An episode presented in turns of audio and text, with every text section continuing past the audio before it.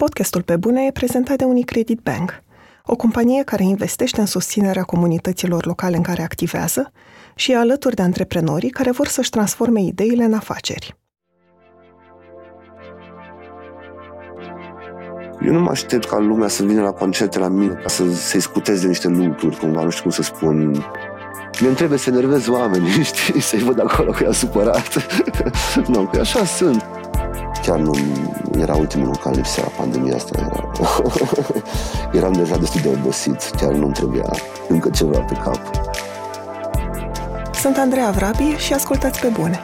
Un podcast sincer, cu oameni creativi, despre cum au ajuns cine sunt și întrebările pe care și le pun.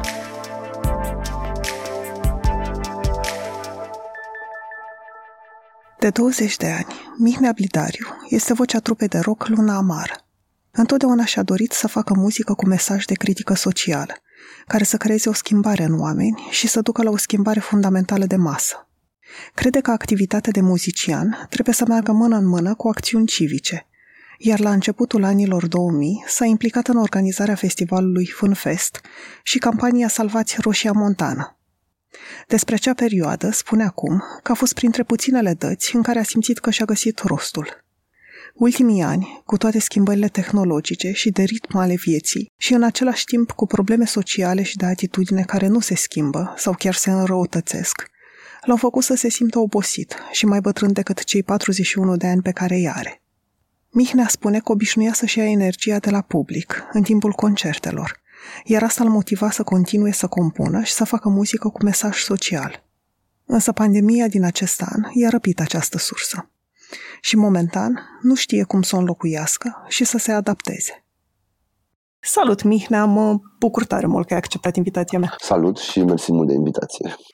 Pentru început, sunt curioasă cum, um, cum o ți ocupi zilele acum. Păi, uh, m-am uh, semi-reprofilat, să zicem, sau nu știu cum să spun exact. În fine, mi-am uh, activat latura artistică legată de, nu știu cum să zic, de lucruri cu mâinile și uh, m-am apucat de fierărie. Asta, lucrez cu un prieten la atelierul de, fierărie, de fierărie și facem fierărie, facem porți și candelabre și balcoane și frize și balustrezi și, și tot felul de lucruri de genul ăsta. Și în fiecare zi... De ce?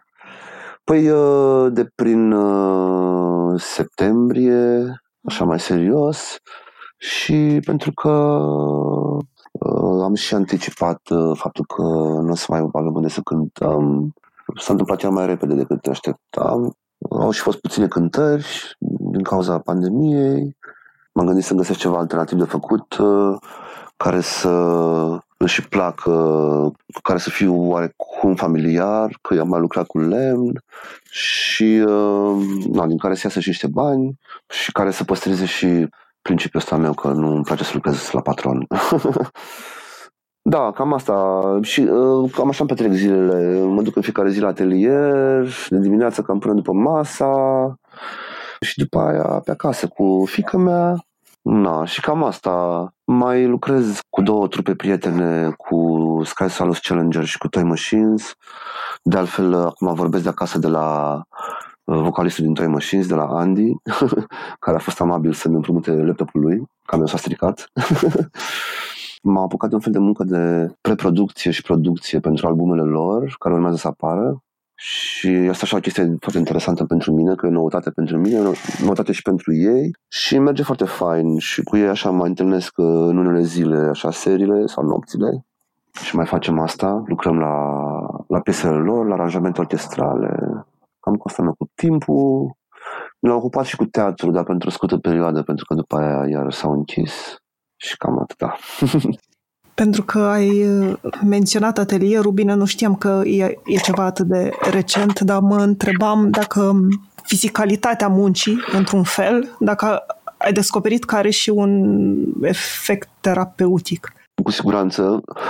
Eu cumva, uh, pe vremea când uh, lucram în echipa Salvator și Montană și făceam festivalul Funfest, Uh, de la o ediție la alta m-am apropiat așa de lucruri cu lemn acolo la Roșia Motană, că nu, trebuia să facem tot felul de lucruri, de la băncuțe și mese până la... Am făcut și o șură la un moment dat, uh, cred că într-un an și scena a fost din uh, lemn, în fine, tot felul din lucruri de lemn făceam.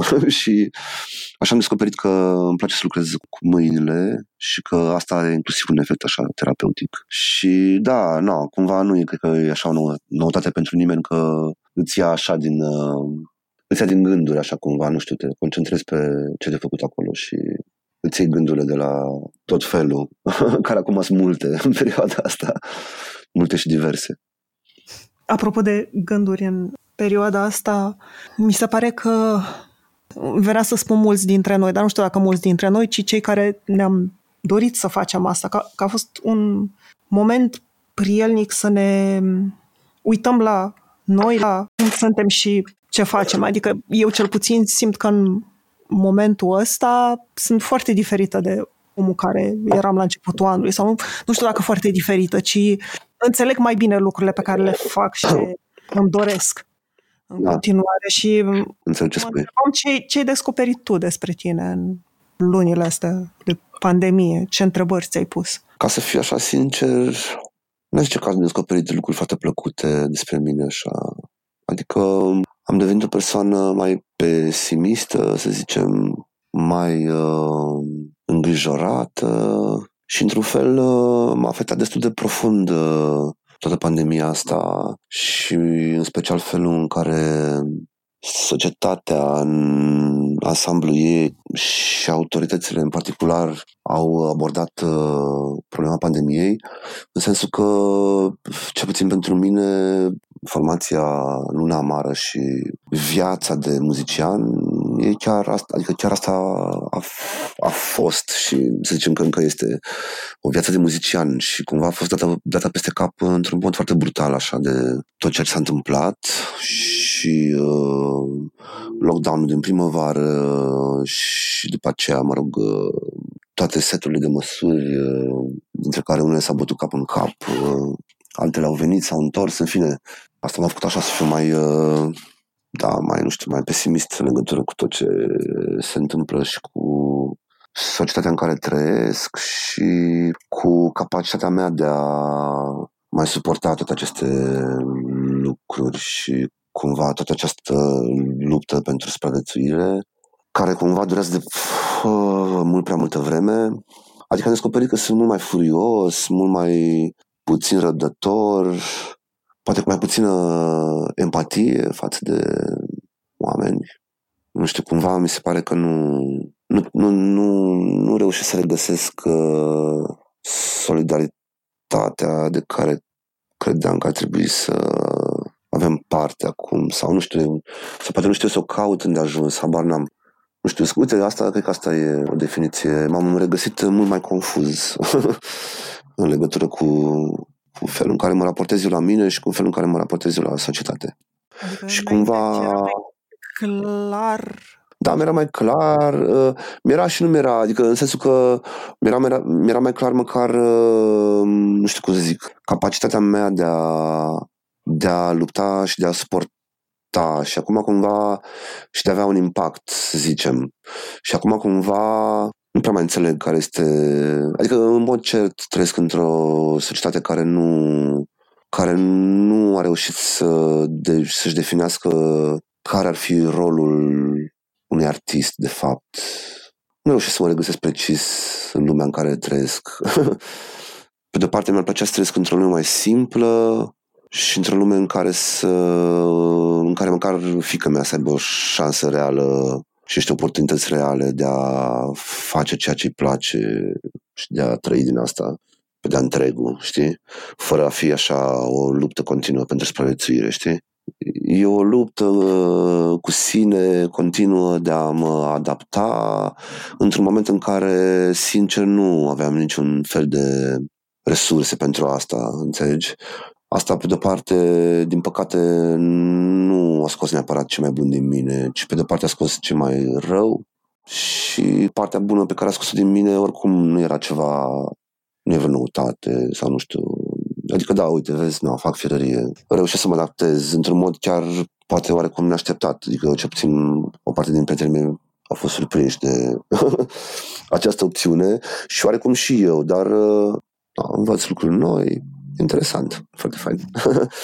dar cumva, da, e greu, e dificil și, repet, e, ce puțin eu cu mine, ca să revin așa cumva la întrebarea ta, Uh, nu știu, uneori uh, nici n-am, nu, nu, nu, uneori n-am chef de mine. Chiar n-am chef de mine deloc. Na. Ai, ai spus mai devreme ceva și te-am, te-am mai auzit și în alte interviuri spunând asta, chiar în unul recent din podcastul Zest. Ai spus că nici după atâta timp, pentru că aveți 20 de ani de luna amară, da. nu îți găsești locul ca artist în societate. Poți să-mi da. povestești mai multe despre asta sau să-mi explici la ce te referi când spui asta? Eu am pornit cumva de la ideea că muzica pe care o cânt, muzica rock uh, sau curentul muzical în care, așa în mare, în care se înscrie formația Luna Amară, uh, este unul uh, care se duce dincolo de muzică în sine. Este unul cu mesaj și unul care eu am insistat mereu pe și eu și Nic am insistat pe aspectul ăsta al sincerității în, în ceea ce în ceea ce exprimăm prin versuri. Uh, principala noastră doleanță sau uh, pretenție pe care am avut-o de la public a fost una de dialog cumva, că noi întotdeauna am refuzat uh, în mod constant să ne jăm în vreun fel de lideri, deși am fi avut ocazia și oportunitatea și chiar mi s-a sugerat lucrul ăsta, dar am refuzat în mod constant așa, de, pentru că no, într-un fel de modestie, să zicem, de asta artistică, dar sau civică mai degrabă, să zicem, în care am ales să fim așa parte din decât uh, vârf de lance sau lucruri de genul ăsta. Și uh, asta se extrapolează din punctul meu de vedere în ceea ce mă privește și la felul în care privesc uh, muzica pe care o cânt uh, și genul muzical din care fac parte. Adică mă așteptam ca scena muzicală românească sau punctul în care scena rock românească și viața în România se întâlnesc, să producă mai mult decât uh, luna amară, implant pentru refuz și pot să mai numesc niște cântece de la niște trupe, dar nu niște trupe cu totul. Mai sunt, nu știu dacă mai sunt foarte, dacă am uitat pe cineva, în cer scuze, dar puține exemple. Blazaj, poate că, dar puține exemple în rock, să zicem, sau în trupe ca o tangență cu rock Pentru mine asta merge de la, nu știu cum să spun, de la o tatuare a unui, uh, a unui mod de viață în care civismul se împletește cu muzica sau muzica se împletește cu civismul și în care existăm nu doar pentru a fi entertainment sau uh, nu doar pentru a uh, fi uh, momente de defulare și de vărsare a unor frustrări zilnice cu care ne confruntăm cu toții de altfel, ci de a fi așa un fel de punte și dialog și uh, chiar, nu știu, chiar uh, să avem împreună puterea de a crea curente de opinie, de a crea punți de legătură între oameni, între clase sociale, între Știi, în ce zic? Mm. Adică cumva, mi se pare că ăsta ar trebui să fie rolul pe care, pe care mi l-aș asuma cu bucurie și pe care am încercat să mi-l asum de altfel în această societate, știi? Și cumva în parte s-a putut, în parte nu s-a putut. Și atunci când s-a putut, s-a putut tot prin, prin voință proprie, cumva, nu știu cum să zic. Adică, na, uite, de exemplu, asta că tot ziceam adineaur de Roșia Montană, știi, că ăla a fost un moment și niște ani în care în care mi-am găsit rostul cumva, știi. Asta, la asta mă refeream și în interviul celălalt, știi, când vorbeam despre asta. Nu am reușit să, să-mi găsesc rolul ăsta și locul ăsta până la capăt și atunci când l-am găsit, l-am găsit așa cu multă chinuială, știi, și, și inclusiv partea asta muzicală, știi, că știi, atâta chinuială și atâta kilometri parcurs și atâția, atâția nervi și frustrări și neîmpliniri și, na, mulți ani pe drumuri, știi, pe drumurile patriei acesteia. Dar, mă rog, știi, că ne-am asumat și asta la urma urmei, știi, și niște oameni atât de diferiți până la urmă, urme, știi? Deși ne-au unit multe lucruri, ne-au și diferențiat multe lucruri, știi, pe noi cinci și atunci nu pot să zic că nu s-a meritat, știi, dar ba, am obosit și cumva chiar nu era ultimul în lipsea pandemia asta. Era... Eram deja destul de obosit, chiar nu-mi trebuia încă ceva pe cap, știi? De asta mai adineori că tot modul de viață mi se da peste cap, pentru că pentru mine este un mod de viață, știi? Nu e doar un hobby. Muzica. Muzica și scrisul și... Și scrisul și atitudinea cetățenească și toate la oaltă, știi? Că nu e... Nu sunt hobby-uri, nu sunt pasiuni, nu sunt uh, momente. Podcastul Pe Bune e prezentat de Unicredit Bank, o companie care investește în proiecte care aduc schimbare. Acum 12 ani, Unicredit Bank a început să sprijine comunitatea creativă românească. Astăzi, continuă să ajute și să inspire oameni și inițiative cu impact pozitiv în comunitățile în care activează. De la programul Teach for Romania, care sprijină tineri să devină lideri în educație, până la Academia Minților Creative, care oferă antreprenorilor toate informațiile de care au nevoie pentru a-și pune în aplicare ideile de afaceri. Unicredit Bank, banca pentru lucrurile care contează. Fie că faci curat sau speli farfuriile adunate peste zi, sau ai chef de câteva exerciții fizice, sunt multe activități pe care le faci în casă și în timpul cărora ai putea asculta podcasturile tale preferate. De ce să nu ai o experiență de ascultare perfectă cu noile căști Galaxy Buds Plus? Se conectează wireless la telefon, poți să le controlezi prin atingere și folosesc ultima tehnologie astfel încât sunetul să fie cât mai clar – în plus, pentru că au un microfon incorporat, le poți folosi pentru conferințe video, iar bateria ține până la 11 ore de utilizare continuă. Încearcă Galaxy Buds Plus și lasă-te purtat prin zi de cele mai bune povești audio. Voi faceți muzică cu, cu mesaj și nu doar muzica pe care o faceți, și lucrurile pe care le scrii. Se uită la probleme din societate în general și mm. mă întrebam, pentru că faci asta de 20 de ani, dacă nu ai momente în care simți că nu mai vrei să vezi tu tot negativul sau că în care te întrebi ce rost stare până la urmă dacă nu se schimbă nimic sau dacă nu se schimbă suficient de mult. Ca să înțelegi sau ca să se înțeleagă mai bine de către și de către publicul uh, ascultător, de unde vin eu uh, cu oboseala asta, eu fac parte dintr-o generație care s-a născut în comunism. Am trăit în comunism până la 10 ani. Am reușit, am reușit pe la 7-8 ani să încep să înțeleg că ceva nu era în regulă. Uh, sunt o generație care a crescut cu cheia la gât, uh, lăsați pe afară foarte mult, fără nici fel de tehnologie. Mi-am făcut uh, e-mail când am venit la facultate, deci după 18 ani. Primul telefon mobil cred că l-am avut la 19 sau la 20 era o cărămidă din aia de Nokia. Deci, ca să se înțeleagă cumva, eul meu, eu, Mihnea Blidariu, a trebuit să suport multe transformări tehnologice care au influențat inclusiv felul meu de viață, care include muzica pe care o fac. În ultimii 10 ani, să zicem, am văzut uh, tot acest uh, asalt ag- agresiv, să zicem, al uh, al mediului online, al rețelei de socializare, care cumva, la un moment dat, nu știu cum să zic, a fost așa un fel de, nu știu, noi suntem genul de trupă care a cântat foarte, foarte mult și suntem genul de oameni care au călătorit foarte, foarte mult prin țara asta și care le, le-a plăcut foarte, foarte mult să se întâlnească cu oamenii, să cânte față în față, știi? Și cumva un pic, cât un pic s-a pierdut din atitudinea asta și noi am trăit chestia asta cumva, am văzut-o în atitudinea oamenilor, oamenilor la concerte, știi? Inclusiv în felul în care se mișcau și nu se mai mișcă la concerte sau în felul în care priveau și nu mai privesc, în tot felul de lucruri de astea care pot părea mărunte, știi? Dar nu sunt pentru noi, știi? Și cumva a trebuit să trecem așa printr-o fel de schimbări, printr-o fel de schimbări de generații, printr-o fel de, de schimbări de atitudini de generații de oameni, știi? Cumva printr-o fel de oameni care se adaptau mai ușor decât noi la tot felul de lucruri. De asta pomeneam de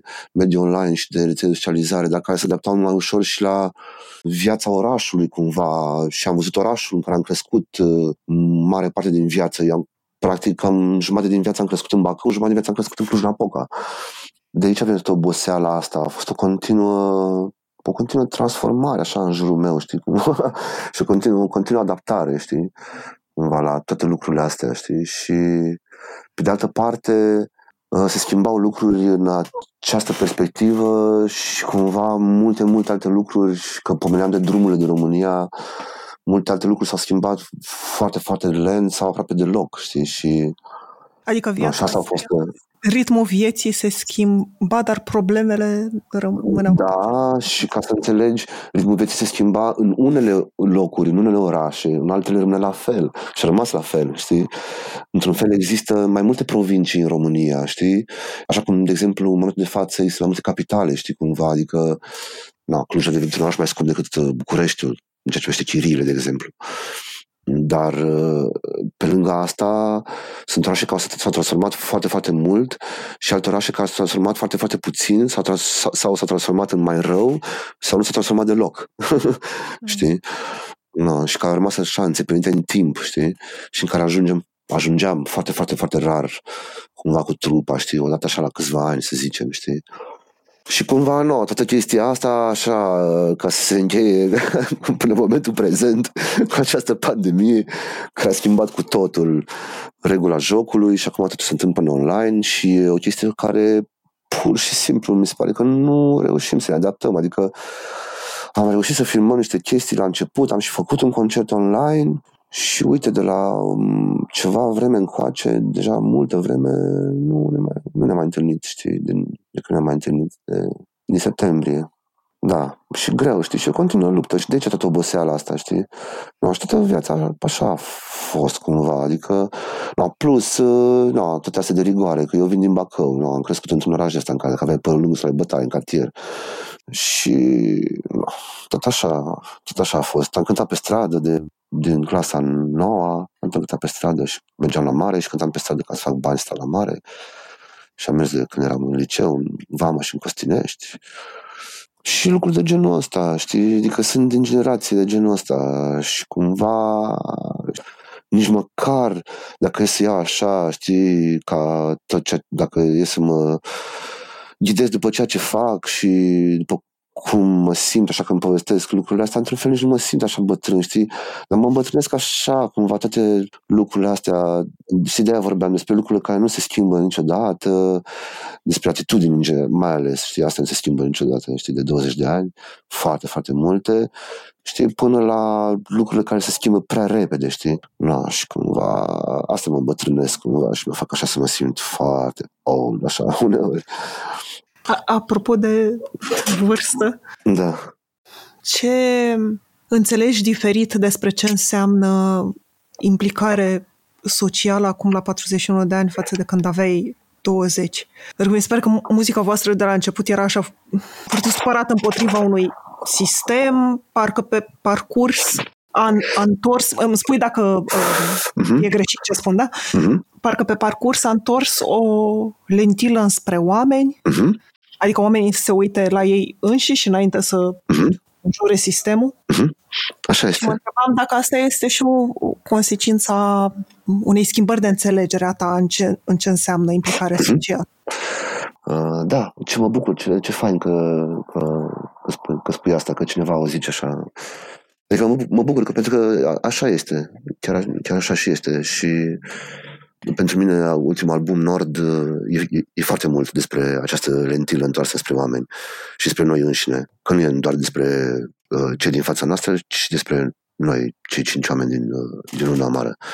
Și mai ales uh, eu și Nic, că noi facem versurile și um, cum să zic, eu am crescut așa cu poveștile alea, cu propaganda comunistă despre Ștefan cel Mare și Mihai Viteazu și Decebal și Ștraian și Uh, știi, toată chestia aia care se sfârșea cu Ceaușescu, așa cumva, așa, Horea Cloșca și Crișan și uh, Avram Iancu și, uh, deci toți eroi ăștia ai neamului și cumva am crescut așa copilăria timpurie, știi, cu acest cult al eroilor cumva, după aia, după Revoluție, acolo a fost așa un declic din ăsta în care După aia am văzut și uh, Mineriada atunci cu piața universității și cumva, deși singurul canal oficial TVR-ul tot zicea, îi făcea pe ea Golan și așa, cumva așa instinctiv am înțeles că ceva nu e, maică mea înțelegea mai multe și se certa cu bunicul meu pe tema asta, care era cu Vadim Tudor, în fine era o chestie asta în familie de diferent de politic și cumva înțelegeam că Golan ea, de fapt, ea sunt ăia buni și percepeam eu că ceva nu e regulă cu asta, cu mineriada și cu, că au venit minerii și cu Iliescu și așa. Și după aia am fost o generație care, prima dată când am putut să votez în 2000, a trebuit să aleg între Vadim și Iliescu la prezidențiale. Așa, viața mea politică cumva a debutat cu un vot anulat, pentru că n-am putut să votez nici cu Vadim, nici cu Iliescu. Și cumva pe parcurs uh, am fost așa un adolescent cumva și în uh, și maturitatea timpurie, așa la 19-20 de ani, încă eram așa oarecum vag uh, patriot, așa cumva, să zicem. De fapt, poate chiar și mai încolo, cam până, până am intrat în campania Salvator și Montana, cred până prin 2003, așa să zicem, 2004, după care am cotit așa cumva, am început să înțeleg uh, altfel lucrurile mai profund, aș zice, și mai uman. M-am apropiat foarte mult de ideile anarhiste și am început să înțeleg așa cumva mai bine natura umană, să zicem, cred eu. Pe de altă parte, mi s-au ridicat alte întrebări la care nici cum nu reușesc să le găsesc răspuns, nici de acum. Bă, uneori nu înțeleg de ce suntem așa cum suntem. De exemplu, nu reușesc să înțeleg unde și când a devenit specia umană de masochistă. Și cumva de aceea și, și acum, și asta mereu am mai spus așa alte interviuri, cred, cred că cel mai brutal de sincer cumva și cel mai onest și cel mai dureros oarecum vers pe care l-am scris vreodată este ăsta cu să masochist trăiesc în România. Asta e o întrebare la care niciodată nu am să răspund. Când a devenit specia umană atât de... și de ce și cum a devenit așa de masochistă? Pentru că mi se pare foarte masochistă specia umană în momentul de față. În tot felul de atitudini sociale, nu numai aici la noi, ci așa, întreg mai pe mod, așa și luând-o global, așa, cu totul. Începând la ce se întâmplă acum în America, de exemplu, și no, terminând cu ce se întâmplă la noi. Dar cumva asta m-a făcut, ce obțin pe mine așa ca textier, așa și muzician, m-a făcut să m-a făcut să întorc lentila asta cumva așa și asupra mea și asupra celor din jur, așa și a publicului și a oamenilor, așa în general și să mă întreb și să ne întreb exact cum întreb așa în piesa aia care se numește Ești tu de pe Nord, că aia întreb, știi, că ești tu, no, asta, asta mă întreb pe mine așa în oglindă, dacă sunt eu, dacă știi că despre aia e vorba în versurile alea, știi? Că nici azi și nici ieri, că n-ai cum să nu știi cum e când tu nu ești tu. Da, despre asta e vorba cumva. Și cumva, cumva așa, mi se pare că uneori sunt prea indulgent cu mine și mi se pare uneori că oamenii sunt mult prea indulgenți cu ei înși și așa cumva și ne găsim mereu scuze și își găsesc mereu scuze și parțial suntem destul de lași, parțial de înțeles, parțial nu, așa mi se pare. Tot aș aștept cumva de la mine, în primul rând, și de la oameni în general, tot aștept cumva de vreme acel, nu știu cum să-i spun, point of no return, așa, acea, acea, acel punct când zicem, când zicem, când îmi zic, când îți zici, când ne zicem, nu se mai poate, știi, cumva, nu mai pot, știi, mai... Pe de altă parte, știi, pentru mine e cu atât mai dificil că vin dintr-o zonă din asta de... Pentru că toată, toate aceste idei politice la un moment dat s-au concretizat în uh, toate acțiunile mele politice care au da, au servit cauzei Salvator și Montana în primul și în primul rând, pentru că aia, cumva dacă, dacă pot să, pot să mă mândresc cu ceva în afară de muzică și în afară de fica mea, pot să mă mândresc cu asta, că, că am ajutat pe oamenii ăia să, să-și păstreze satul acolo și să, să reziste și să, să păstreze viața, până la urmă. Despre asta a fost vorba, știi? Că, că se numește patrimoniu, că se numește proprietate, că se numește munte, aur, ce vrei tu, ai viața oamenilor. No, și cumva cumva pentru mine e cu atât mai greu că am fost de multe ori în stradă, știi, și cumva de multe ori, de multe ori am trăit această stare de, bă, this is it, știi, asta e, acum, nu, am nu se întâmplă. Am fost acolo inclusiv când oamenii au sărit gardul guvernului în 31 ianuarie 2017 cu ordonanța 13 cu noaptea ca hoții și așa departe. Deci am fost acolo și am văzut pe oameni sărit gardul guvernului și toată starea aia de revoluție de-a dreptul cumva și toată dezamăgirea de a vedea imediat uh, acea, acel, gen de, acel gen de lașitate de care vorbeam, acel gen de, de, de turnare a evenimentelor în tot felul de direcții și discuții degeaba și care tot, tot, tot, tot până la urmă tot, uite, asta e altă întrebare la care nu reușesc să găsesc răspuns. Știi de ce? Întotdeauna găsim aceste scuze cumva. Adică nu știu până unde e, până unde e adaptare și nevoie de supraviețuire și până unde e lașitate, de fapt, știi? Adică, pentru că cumva ne face rău această stare de lucruri și uh, nu știu, felul în care s-au întâmplat lucrurile așa uh, după după colectiv mai ales și după, după Salvația și Montană, nu știu, pentru mine s-au împărțit așa cumva lucrurile. Eu nu m-am regăsit deloc în tot ce s-a întâmplat uh, ulterior cu mișcarea Rezist și cu acel gen de proteste și cu felul în care totul s-a dus foarte, foarte mult în online și a pierit așa încet, încet, rând pe rând, orice fel de urmă de inițiativă civică așa Mie mi se pare și cumva așa cum a trăiesc cu dezamăgirea asta am despre mine, în primul rând, dar și despre tot ce s-a întâmplat așa ulterior cu societatea, că nu, cumva nu s-au întâmplat mai multe din, nu au ieșit mai multe lucruri din, uh, că nu s-a întâmplat, știi, că nu, că nu, nu știu, cumva, eu chiar am crezut că o să se întâmple așa o schimbare profundă, cumva, mai mult decât, uh, mai mult decât ce a întâmplat. poate am avut, poate, știu, poate am vrut eu prea mult, poate am avut eu prea, pretenții prea mari, habar n-am. Și au fost o fel de direcții, dar care cumva nu au, nu au avut și, din punctul meu de vedere, nici nu au impactul profund pe care poate că ar fi meritat uh, această societate să-l aibă. No, eu și genul de muzician, că ne întoarcem așa cumva la ce povesteam adineaori de, de felul în care înțeleg eu muzica pe care o fac și rolul acestui gen de artist care sunt în, în această societate. Știi că no, eu nu eu nu mă aștept ca lumea să vină la concerte la mine ca să se scuteze de niște lucruri, cumva, nu știu cum să spun. No, eu sunt genul care provoacă cumva lumea, așa am fost mereu și cumva mi se pare că trebuie să spunem lucrurile astea cumva, trebuie să recunoaștem, să, să, să ne recunoaștem aceste, acest gen de lașitate, știi? De-aia, de și există piesa Focuri, nu? că cine ascultă versurile e acolo, nu? Deci chiar spun lucrurile astea acolo, știi? Nu, nu sunt chestii noi, nu? Și de asta revenind la, la, la proteste și la felul în care la felul în care s-a transformat lucrurile pentru mine, cumva repet, poate că, poate că am trăit eu prea multe și poate că poate că am ajuns și la un fel de burnout care care m-a făcut să, să adopt atitudinea asta de, nu știu, uh, bă, eu numai de la un punct încolo, dar cumva așa îs că am trecut prin toate lucrurile astea și cumva le înțeleg și înțeleg și nevoia oamenilor de, a, de spectacol și de luminițe și de facem steagul UE și punem flori și tăcât și tăcât, dar cum să zic, ok, am înțeles, dar no, vine un moment în care trebuie să recunoaștem că, bă, no, ok, gata, am făcut asta, No, e momentul pentru pasul următor. No. Avem cohone sau nu avem cohone? Despre asta e vorba, asta este. Acum, no. Și aia este tot, tot despre supraviețuire, așa cum și asta despre supraviețuire, că să nu ne recunoaștem molașitate, tot uh, e un mod de a supraviețui cu noi înșine, știi? Și de a merge o zi mai departe, știi?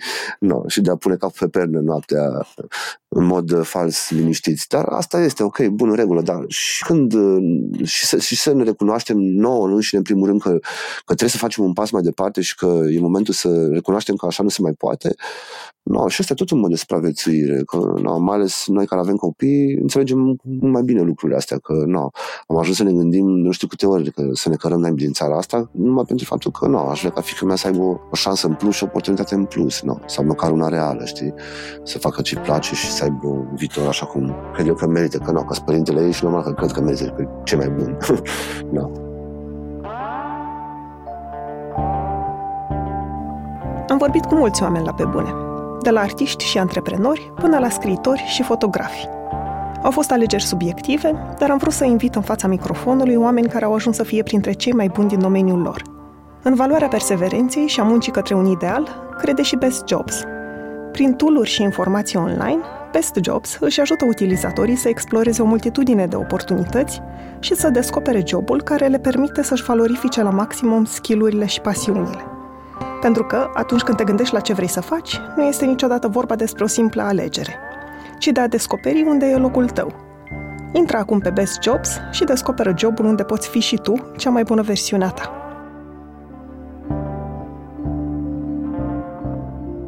În poveste despre toate stările astea, mă întrebam cum, când ai avut momente în care te simțeai dezamăgit într-un fel de ce se întâmplă. Sau nu într-un fel, când te da. simțeai dezamăgit de ce se întâmplă. Mă simt și acum. da. Și acum. Dar înainte vreau să spun, da. cum făceai să găsești energia să scrii încă un text pentru o piesă? Ce, ce-ți spuneai ca să continui? Păi uite, vezi, asta despre asta vorbeam, că ziceam că noi suntem o trupă care așa a crescut, întâlnindu-ne cu, cântând, cântând foarte mult și întâlnindu-ne cu oamenii la concerte și după concerte, că este exact ceea ce îmi dădea energie întotdeauna, știi, că știam că mă duc și le cânt unor oameni, le, mă exprim, cum să, cum să zic, le comunic și mă comunic, înțelegi? Că despre asta era vorba, știi? Că e nevoia asta de dialog, adică e, a, a, asta a fost tot timpul energia, știi? Și asta, asta mi s-a luat cu toată, toată pandemia asta, știi? Nu mai pot să fac asta, știi? Cumva am momente în care îmi dau seama că petrec mult prea mult timp pe Facebook, de exemplu, știi? Și chiar am încercat să fac așa niște pauze, că nu... Și, dar dau seama că din cauza asta, știi, că și de aia, din, din asta face parte inclusiv asta cu filăria, exact ce vorbeam cu terapia, așa de prin, prin munca asta cu mâinile și așa, că nu, asta consumam foarte, foarte multă energie și îmi dădea în același timp, era un cerc ăsta, un cerc, cum să zic, nu știu care e, care e opusul vidios, un cerc bun, știi, un, un cerc benefic al de energie, așa cumva, știi, că asta îmi dădea energie și așa dădeam mai departe eu energie, știi, și mai departe aveam poftă de compus și de cântat, știi, de ziceam că nu ne-am mai întâlnit așa cumva, nu am mai compus, ne-am mai... M-am bucurat de fiecare dată că am văzut că alții au reușit să o facă și, și, și Nic a reușit să facă de câteva ori, a, a compus niște lucruri și le-a, și le-a postat pe net. Dar uite, nu am a reușit să mai fac câte ceva așa cu... Am, am un proiect cu, cu prietenul meu Radu Lazin de la Sky Swallows Challenger, se numește Nosibo și cu el am mai reușit să mai compun câte ceva, dar în mare față de cum compuneam înainte și nu, repet, mi s-a schimbat drastic toată viața, știi? Și asta e răspunsul, știi? De acolo luam, luam energia, știi? Că știam că nu, în fiecare lună cel puțin 4-5 concerte, știi? Aia era. și teatru și, nu, toate astea la oaltă. Un mod de viață. Poți să-mi spui, te rog, puțin mai... Că, că ai spus că compuneați într-un anume fel înainte și că acum v-a fost mai greu. Da. Cum compuneați înainte? Păi, uite, cum a ieșit tot albumul Nord, nu știu, ne, ne întâlneam, nu foarte, nu, nu zilnic, ne întâlneam la sală, dar nu, ne întâlneam și dacă ne întâlneam să cântăm numai, nu, mai, tot, tot ieșeau idei, ne mai arătam idei, mai le țineam minte, le mai înregistram, mai le păstram pentru următoarea dată. Era toată, cum spun, toată emulația asta, toată o, viața unei trupe, știi? No, și cumva toate astea s-au dus, mai, mai făceam chestii astea, mai cântam eu cu Nic și cu Andrei pe undeva, mai, nu știu, erau tot felul de, de lucruri de genul ăsta, știi? Toate astea s-au dus cumva, adică a rămas doar treaba asta de online care o putem face așa în continuare, dar no, ne, ne lipsește foarte tare, nu știu, să ne întâlnim cu oamenii, adică ăștia am fost mereu, știi, eu nu, mie, mie trebuie să enervez oamenii, știi, să-i văd acolo că i-au supărat. nu, că așa sunt, trebuie să, nu știu, și toți suntem așa cumva. E, și, și sunt convins că dacă sunt uh, prieteni muzicieni care ne ascultă, o să înțeleagă precis despre ce vorbesc. Și, și sunt convins că și oamenii, și oamenii care veneau la concerte înțeleg despre ce vorbesc. Știi? No, asta, asta, asta, ăștia suntem, niște animale sociale, știi? Da, e foarte greu, mai ales pentru noi ăștia care cu asta, adică cumva asta era parte din viața noastră, parte activă din viața noastră, știi? Să, să, să avem un, un public, știi? Un partener de dialog, știi? Constant, mm. știi? Adică gândește că la mine era 5 concerte pe lună plus 3 spectacole minim. No, deja erau așa, repet, un mod de viață, știi? Da. Mă, mă întrebam pentru că asta e, asta e un lucru pe care l-am simțit și eu parțial în pandemie, mai ales în starea de urgență.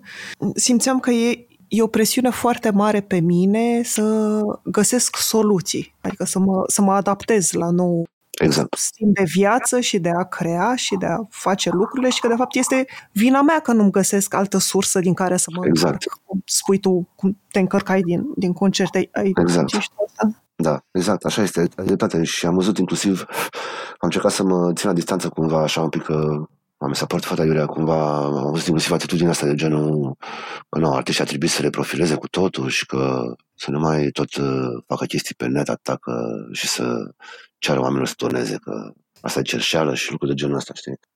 Poate că am, am, am și văzut de altfel că pentru alții a fost, a fost mai ușor, știi, și mă bucur că pentru alții, chiar mă bucur foarte mult că au fost, au fost chiar oameni și pe muzicieni care au fost mult, mult mai creativi în perioada asta și cumva sunt convins că asta a, a reușit foarte mult să țină pe de putire și mă bucur mult că au reușit să facă asta și chiar au dat așa, chiar au dat uh, lumii niște piese valoroase și s-au implicat într-un fel de proiecte. No, noi cumva nu, și la noi nu, n-a ieșit așa, ce puțin ca și grup, ca luna amară. Mm. Nu prea a ieșit chestia asta. Eu ți-am zis, am reușit așa cu, cu, cu Radu Lazin, cu Petru din Sky Solar Challenger, să mai creăm câte ceva și mă bucur că am reușit să mă implic în munca asta de, de producție pentru, pentru trupele astea, pentru Sky Solar Challenger și Toy Machines. Dar um, cumva lumea trebuie să înțeleagă că așa cum, așa cum există toate meseriile care există, există și meseria asta și noi suntem niște oameni cu o meserie care are niște circunstanțe anume, așa cum și alte meserii are niște circunstanțe anume și să avem un public și să ne exprimăm către cineva și să, să dialogăm cu, cu oameni pe viu face parte din, din felul nostru de a fi și din viața noastră. Nu e, nu, nu, nu o facem uh, ca și hobby, nu o facem ca și uh, pasiune de weekend, știi, o facem, uh, o facem în mod constant. Suntem o trupă de 20 de ani cu 8 albume, no.